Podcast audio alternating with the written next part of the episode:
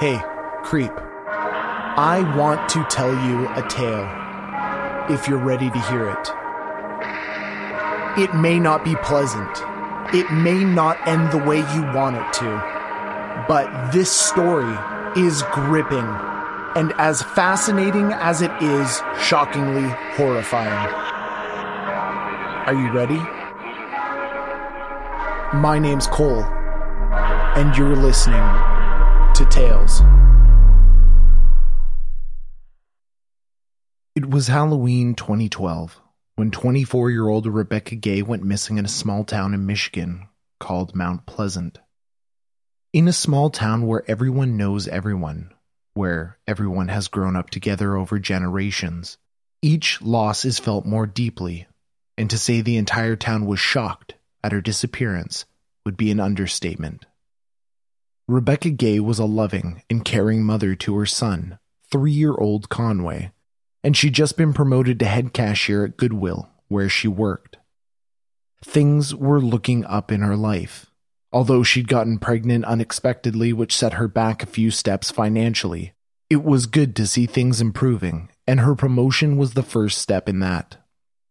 On that Halloween, when Rebecca went missing, the entirety of Isabella County was swarming with police, looking for any sign of her whereabouts, any sign that Rebecca was still alive, and where she might be. The pastor of their local congregation, Pastor John D. White, who was Rebecca Gay's mother's fiance, asked the town to pray for her safe return. But unknown to anyone at that time, John D. White had all the answers John D. White, the pastor at Rebecca's church and her mother's fiance, had not always been a man of God. When he was younger, he served in the Navy, and upon leaving the Navy, became a long haul truck driver. He was living in Battle Creek, Michigan then, 22 years old and married. John's story really starts in 1980 when he invited his 17 year old neighbor Teresa Etherton to his house. She followed him into the basement, and while she was turned away from him, John D. White attacked her, stabbing her 15 times and choking her. Teresa later claimed John smiled while he stabbed her, saying, You're going to go now, and I'm really sorry you had to go like this, but what the heck? You're just a woman. Despite John's best efforts and against the expectation of police and doctors, Teresa survived the 15 stab wounds and was able to report what had happened to the police. In 1981, John D. White pled no contest to the charges and was sent to prison for a measly 10 years. But he appealed twice and was out in two. It wasn't until 1994 that John D. would commit his first successful murder. Vicky Sue Wall was 26 years old and John's mistress at that time. John and his wife had already welcomed their firstborn child into the world and had another child on the way. But it mattered little to him. While John D had been working maintenance at a textile company, he had met Vicky. She was his co-worker, and they quickly started their affair. Last time anyone saw Vicky alive, she was getting in John's black pickup truck at 3 a.m. in a lit grocery parking lot. John had quickly been brought in for questioning by police, but he told police he had dropped Vicky off at her home in the morning.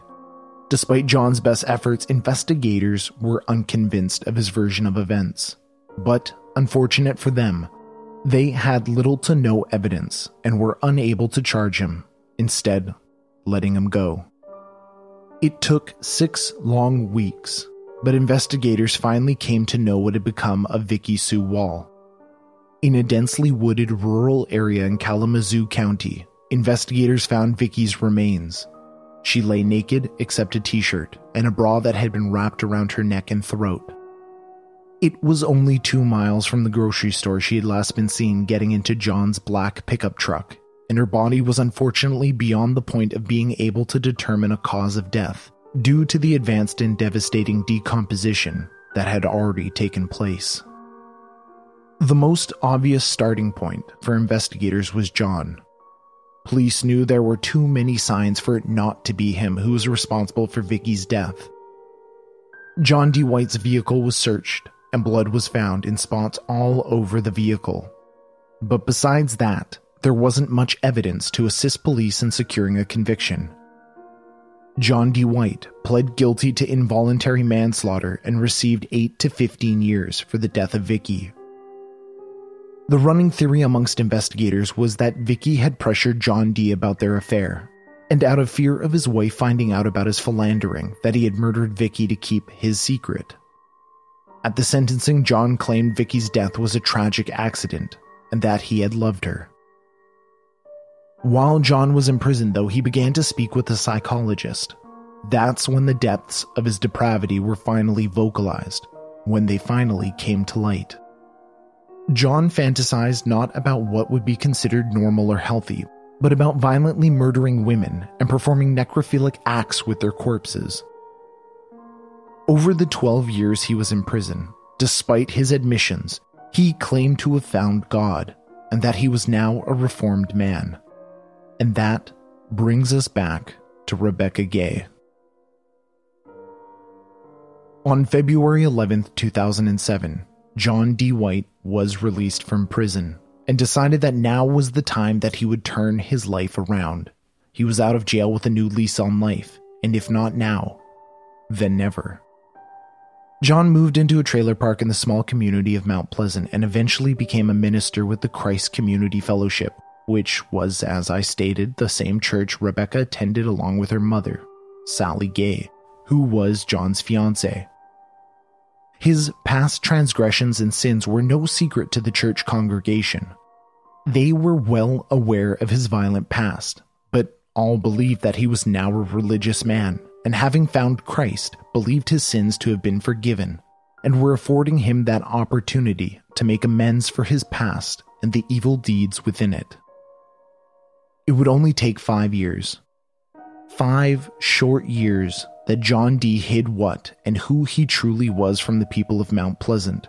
Or perhaps five years was the length John could trick himself into believing he'd actually changed. Five years of lying to himself in the mirror every morning. He had been released from prison five years ago, and John D. White could no longer hide his violent nature and sexual deviance. It was the early morning of Halloween 2012, and John was already intoxicated, reeking of booze, and concentrating on each footstep. John made his way to Rebecca's trailer. Rebecca, who was his fiance's daughter, Rebecca, who had just been promoted to head cashier, Rebecca, who had a son who loved her very much, and a fiance who she was looking forward to spending her life with. John stumbled over to Rebecca's trailer home, and whether he bust through the front door unannounced or was let in, the tragic result was the same. John attacked Rebecca, viciously smashing her in the head with a rubber mallet over and over until she had collapsed, crumpled on the ground. John strangled Rebecca with a zip tie. All the meanwhile, Rebecca's son Conway was only a few feet away in the next room. John had murdered Rebecca, ending her life with a zip tie around her neck and a rubber mallet, but that left John with a body which he had to dispose of. Just like he had done with Vicky, John didn't go far to dispose of the body. In this case, it was even closer to the scene of the crime, where he had traveled the full two miles with Vicky from the grocery store, where she'd last been seen alive. With Rebecca, he only traveled one mile, where he found a ditch and thoughtlessly and callously left her body there. John D. White then went back to Rebecca's trailer home and dressed her son Conway in his Halloween costume before dropping him off at his father's. And given that John D. White was Rebecca's mother's fiance, nothing seemed too irregular about the arrangement. It wasn't until Rebecca's coworkers noticed her absence at work later that day and reported her missing that anyone began to worry. An investigation quickly took place, trying to locate Rebecca's whereabouts. John D. White asked everyone to pray for her, and the community of Mount Pleasant stood shocked that one of their own had just vanished. But it wouldn't take long until everyone would find out what had happened to the smart, young, and caring Rebecca Gay. In church, John confessed to Rebecca's murder before leading investigators to her body that lay in the ditch devoid of life. John D. White was arrested and brought in for formal questioning by Isabella County Sheriff deputies. John admitted to police that he had gone into Rebecca's trailer after drinking four or five beers, then killed her, and later disposed of her body. But that contradicted an anonymous tip that they had received. Police had received a call stating that someone had seen Rebecca near her home alive and alone around 6:50 a.m. on October 31st. But the mystery of the anonymous caller and tip would also be solved in this period of questioning. John White admitted that he had been the one to make the call and that he had lied attempting to confuse the police. John also told investigators that before walking over drunk and stumbling to Rebecca's trailer, that he had watched necrophilia pornography on the internet.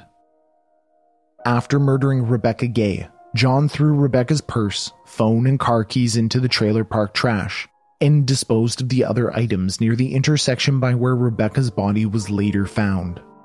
John then drove Rebecca's car to the barn door bar parking lot to make it look like she had been abducted. In an affidavit, Detective David Patterson summarized John D. White's statement to police. He stated that he had been having bad thoughts for about two weeks about killing Rebecca Gay and then having sex with her dead body. Although John D. White couldn't remember if he indeed had sex with Rebecca's dead body, he did admit to undressing her body and touching her. According to court records, he tried to achieve an erection, but was unable to do so and John hadn't even been on their radar for the crime, and the sheriff's department had no record of John's previous run ins with the law, which seems to be a consistent issue in law enforcement. A lack of a national database, which then relies on individual police departments to communicate of their own accord, something they aren't always willing to do. On January 23, 2013, John waived his rights to a preliminary hearing, the preliminary hearing was to determine whether there was probable cause for the trial to proceed.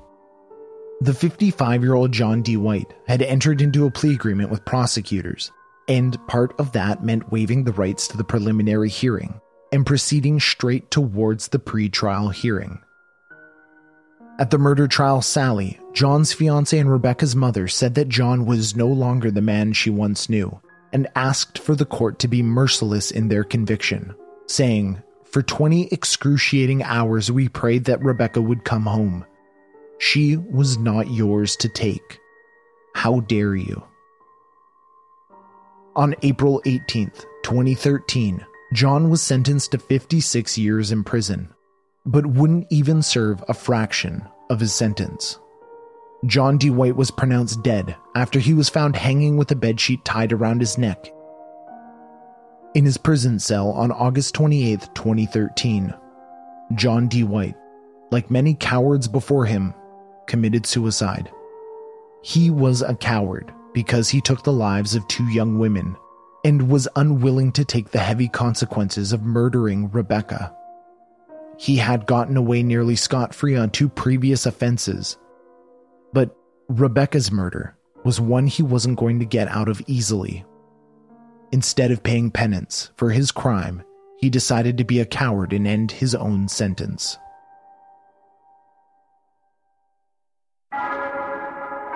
So, creeps, that brings us to the end of our tale.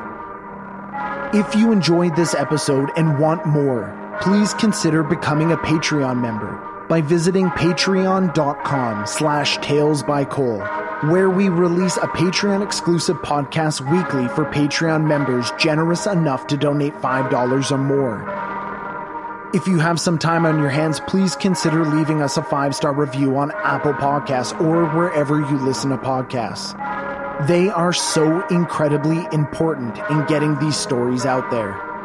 And even more importantly, every five star review gets me one step closer to moving out of my mother's basement.